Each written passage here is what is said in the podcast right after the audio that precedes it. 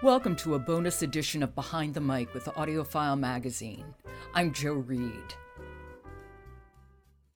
As a junior of exceptional promise, he had been sent to Egypt for a year in order to improve his Arabic, and found himself attached to the High Commission as a sort of scribe to await his first diplomatic posting. But he was already conducting himself as a young Secretary of Legation, fully aware of the responsibilities of future office. Only somehow today it was rather more difficult than usual to be reserved, so exciting had the fish drive become. He had in fact quite forgotten about his once crisp tennis flannels and college blazer, and the fact that the wash of the bilge rising through the floorboards had toe-capped his white plimsolls with a black stain. In Egypt, one seemed to forget oneself continually like this. You just heard actor and newly named Golden Voice Nicholas Boulton narrating Mountolive. It's book three of the Alexandria Quartet by Lawrence Durrell.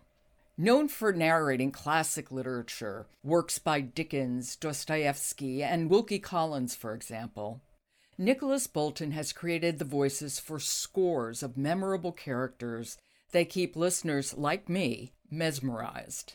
In fact, it was his brilliant narration of David Copperfield that kicked off our series audiobook break.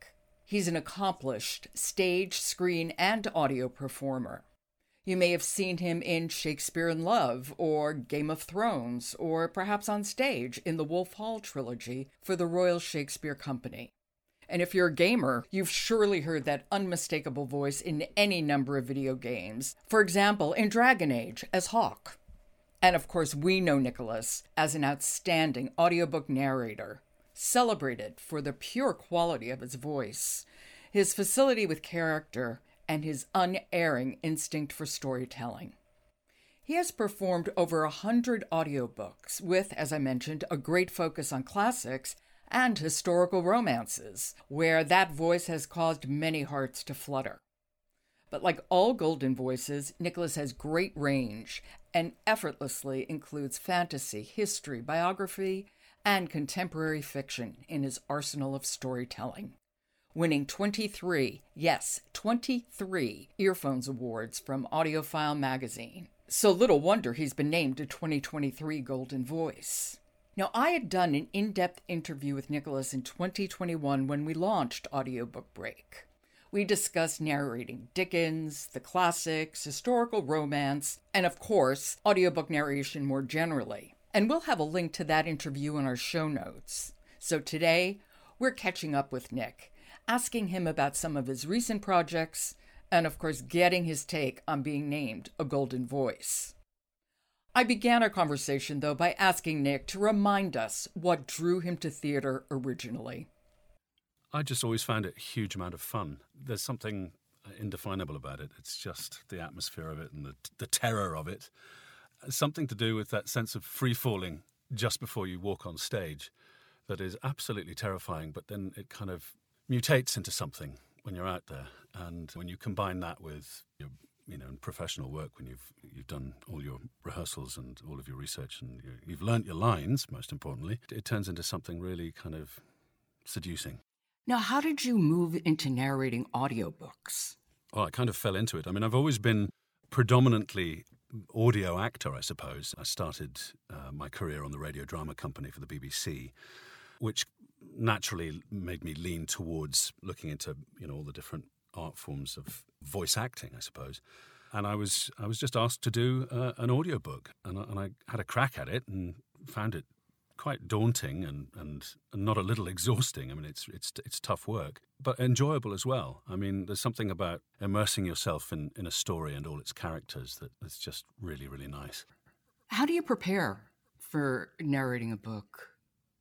Well, I suppose there's different ways. I mean, I have a, a, a kind of a, a, different tool set for the diff- for each different kind of work that I'm doing. For example, if we've got, say, I mean, I've done some Dickens in the past and, and Wilkie Collins, and a lot of 19th century classics, for example, which I may or may not have read beforehand.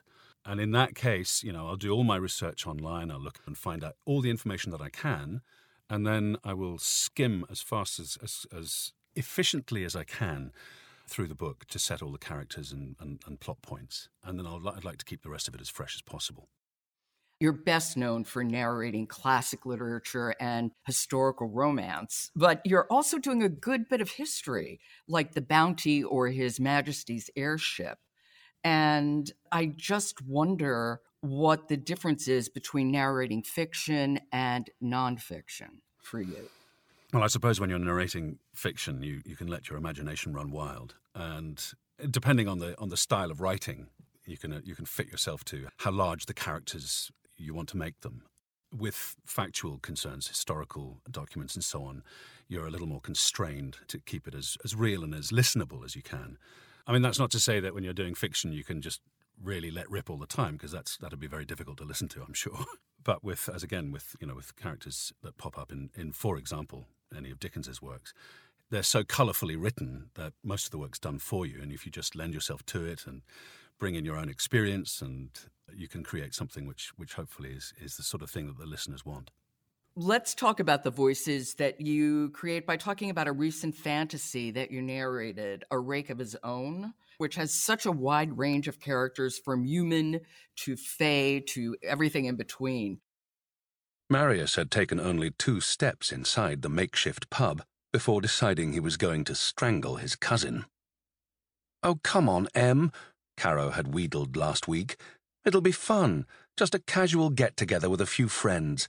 You've been hiding in that greenhouse for too long. You'll start growing roots yourself soon. Her resigned expression was what had done for him. In it, he'd seen that she took his refusal as a foregone conclusion. He never did anything fun anymore. He'd been moping about for months now for reasons she didn't know. She was worried about him. Not that she'd said any of that aloud. But he'd heard her thinking it, so of course he'd said, yes, actually, he would come along. Thank you very much for asking. And damn the probably dire telepathic consequences. Also, he had not been moping. He'd just been keeping busy, and certainly not avoiding anything. Or anyone. Not that he'd said that aloud either. You just going to stand there, mate? With a start, Marius got out of the doorway, mumbling an apology. How do you land on a voice, and what's the process for determining a voice for any given character? Oh, I wish I knew. I mean, it, mostly it's it's instinctive. I think um, mm. you, you, get a feel. I mean, you've got all the, the, the pointers in the text as to potentially what class they are, what social class, how what kind of education they may have had. And then, of course, the character traits as to whether they're a kind of heroic character, an ingratiating character, or just downright evil character. Uh, and then, you know, you, you look at that and, and, and make your choices, I suppose. And I, I find myself doing the voices before I've decided on them. So it comes out, and if it's right, it's right. And if it doesn't, then I'll go in and kind of fine tune. Okay, I hear that. But you recently narrated The Charterhouse of Parma which had to have been daunting. That is such a sprawling story. And there are a lot of voices to create and to keep straight. Absolutely. I mean, it's tough, you know, when you've got a whole army of different subsidiary oh, characters oh, yeah. popping in and uh, saying their piece. Um, in that respect, uh, you know, it's a mistake to go too far into broader characters for the minor kind of pop ups. Uh, you just again you've got to kind of play it by ear and and, and hope that, uh, that, that you can remember down the line. I mean, of course, it's recorded, so you can always spool back and listen to what you did in chapter one when you're, you know, 500 pages in. What have you narrated in the past couple of years, Nick? That's really stood out for you. Well, I think the, the Alexandria Quartet was was hugely satisfying in that respect and an immense joy to do. It was kind of something that you could really immerse yourself in and also as the the way that Durrell writes is you know a lot closer to the way you and I speak nowadays, made the job a lot easier. When you're doing the kind of verbal acrobatics that are required to do Dickens or also some of the 19th century Russian literature that I do with all those extraordinary names and patronymics and, and the like, it's actually quite refreshing to be able to just speak a little English.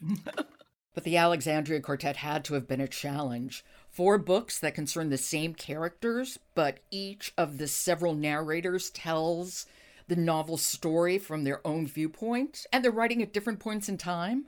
How, in the name of God, did you approach that?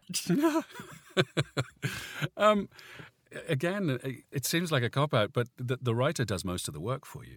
And and with books that are as kind of atmospheric as as the ones that, that Lawrence Durrell wrote, your choices are kind of almost made for you. You can see them. You can see them sort of almost standing out of the text at you. And if the voice fits, you kind of know it. If it doesn't, well, then you know you got to have another crack. And again, with that, there was a lot of subtlety in, in choosing the different characters in that. And I think that's key. You need to make the choices that are going to fit with the theme and the, the rhythm and the feel of the of the, of the piece that you're narrating. Uh, and the rest, again, is, is as I say, it's it's instinctive. I think. How long had I been away? I could hardly compute, though calendar time gives little enough indication of the eons which separate one self from another, one day from another. And all this time I had been living there, truly, in the Alexandria of my heart's mind and page by page, heartbeat by heartbeat, I had been surrendering myself to the grotesque organism of which we had all once been part, victors and vanquished alike. An ancient city, changing under the brushstrokes of thoughts which besieged meaning, clamouring for identity. Somewhere there, on the black, thorny promontories of Africa, the aromatic truth of the place lived on, the bitter, unchewable herb of the past, the pith of memory. And I also think, given how long the listener is going to be with a character, it has to be a voice we can hear for a while, too, I would imagine.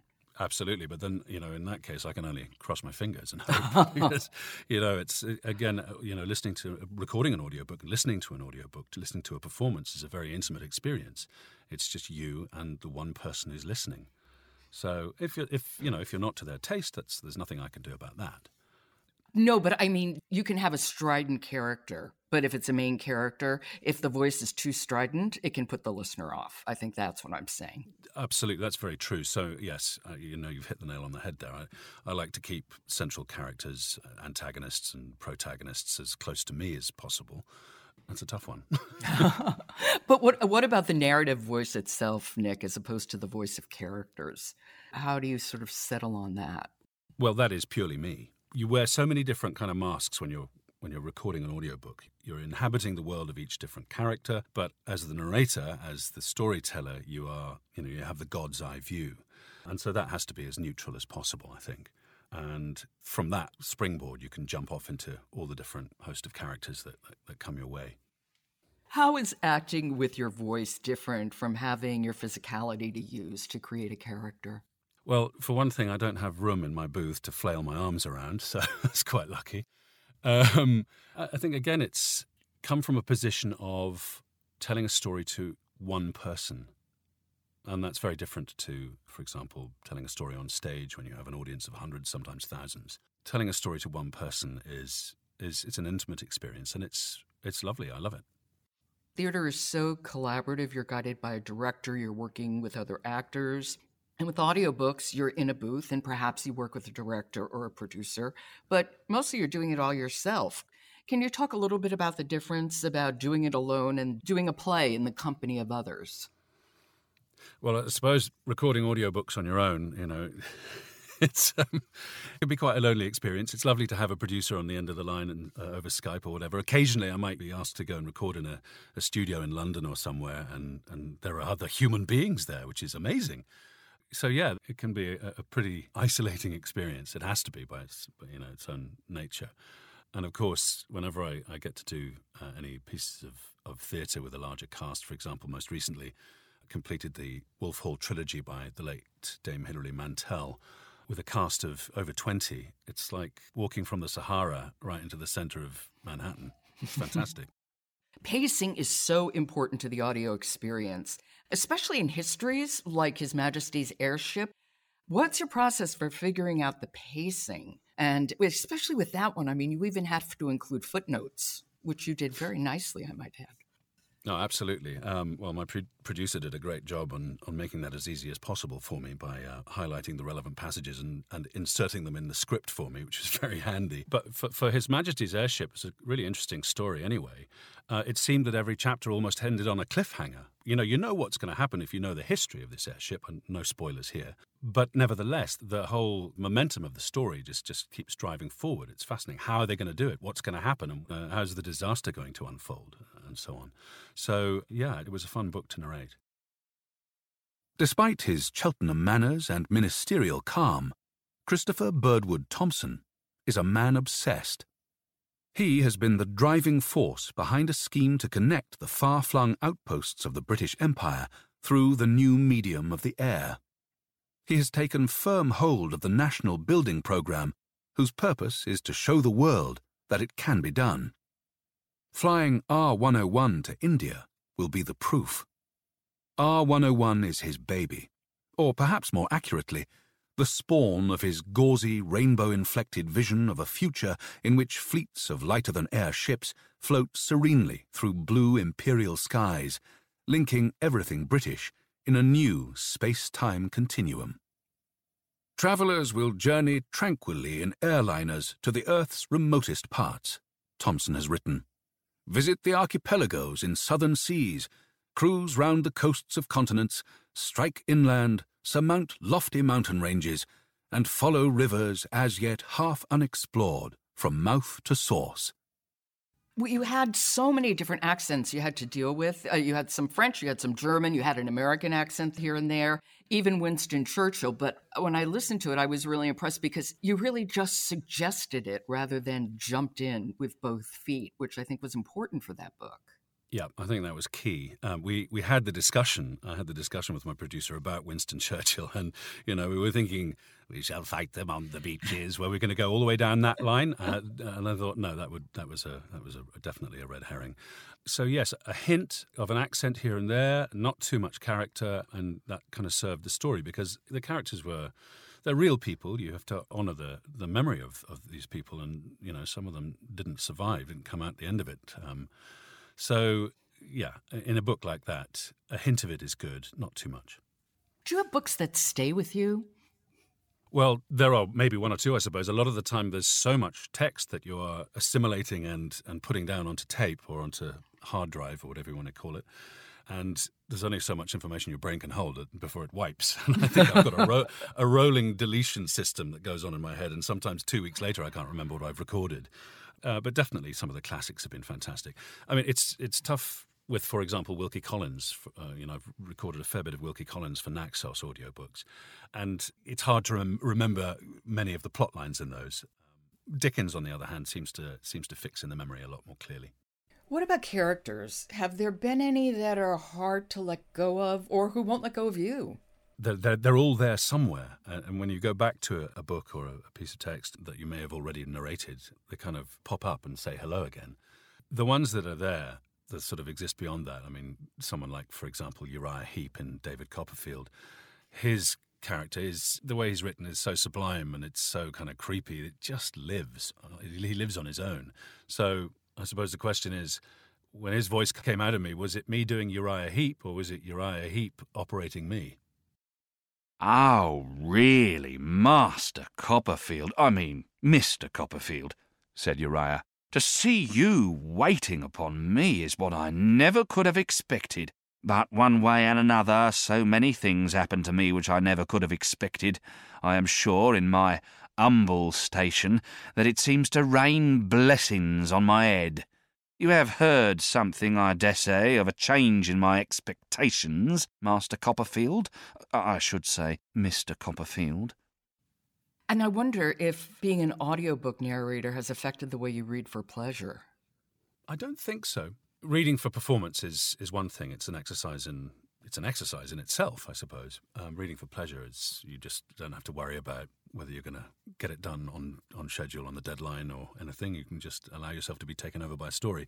And I think recording an audiobook, you've got to have a really good mix of that. You need to be able to engage with the text, but also uh, have your technical head on as well. Make sure that you're not, that you haven't clipped any of your levels and made a terrible boo boo with the microphone pointing the wrong way, for example. What's the best part of audiobook narration for you? I think getting to the end of a script is extraordinary. I mean, when you face a wall of text, for example, I mean, some of the unabridged books I've done have, have run into thousands of pages and tens of hours. It can be quite daunting. And when you get over the hill and you're on the home stretch, there's this feeling of lightning that takes over you. Uh, you just almost, your feet are almost not touching the floor. And the last word on the last page is just uh, it's bliss. you know, whether you've had a good experience or a bad experience recording it, it's hugely satisfying when you get to the end and go, "There, we've done it." If you had to sum up the attributes of a good narrator, what would you say, Nick? Imagination, good technique, training is essential, uh, I think, and a sense of joy. You have been named a Golden Voice by AudioFile magazine. So many congratulations, which I Thank you very much. I should have said at the beginning of this. What does that mean for you to be named a Golden Voice?